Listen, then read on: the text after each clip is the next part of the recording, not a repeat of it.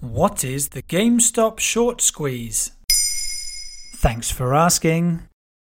You may have seen headlines about it in recent weeks, and it's certainly one of the financial stories of the year so far. The GameStop short squeeze saw Wall Street tremble at least temporarily due to the actions of amateur traders from Reddit, and this battle is perhaps just the start of a long war. To understand the short squeeze, let's go back to the beginning. GameStop is an American chain of video game stores which has a presence in many countries across the world. It's well known among gamers, but has been struggling of late due to competition from digital distribution.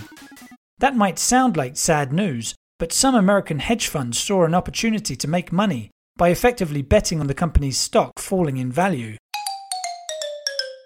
That's known as shorting, and it's seen as a form of vulture capitalism because of the disregard it shows for the businesses in question.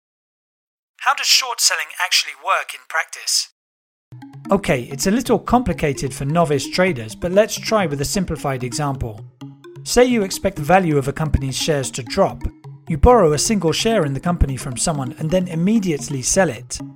When the value drops, you can make a profit by buying back a new share at a lower price and simply paying it back to the original lender. This is what some hedge funds like Melvin Capital did with GameStop, but in far higher quantities than a single share, of course. So, what went wrong for the hedge funds in this case? They weren't counting on internet amateur traders noticing what they were doing, and more importantly, deciding to do something about it.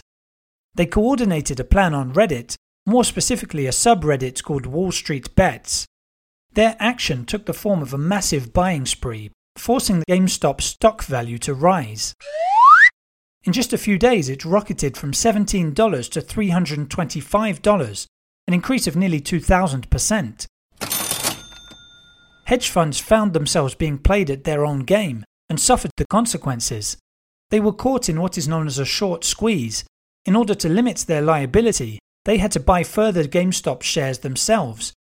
Even in doing so, they still ended up with huge losses, Melvin Capital is believed to have lost around $4 billion. Are you saying anybody can buy stocks? There are a range of low cost investment platforms out there which allow anyone to buy shares from their smartphone. These have become more and more popular in recent years. Okay, so by February 2nd, GameStop share value had already dropped back under $100, but the whole story proved that when stock market dabblers get organized, they can really carry some weight. These day traders are now hunting for the next GameStop, currently investing massively in companies like BlackBerry, AMC, and Nokia.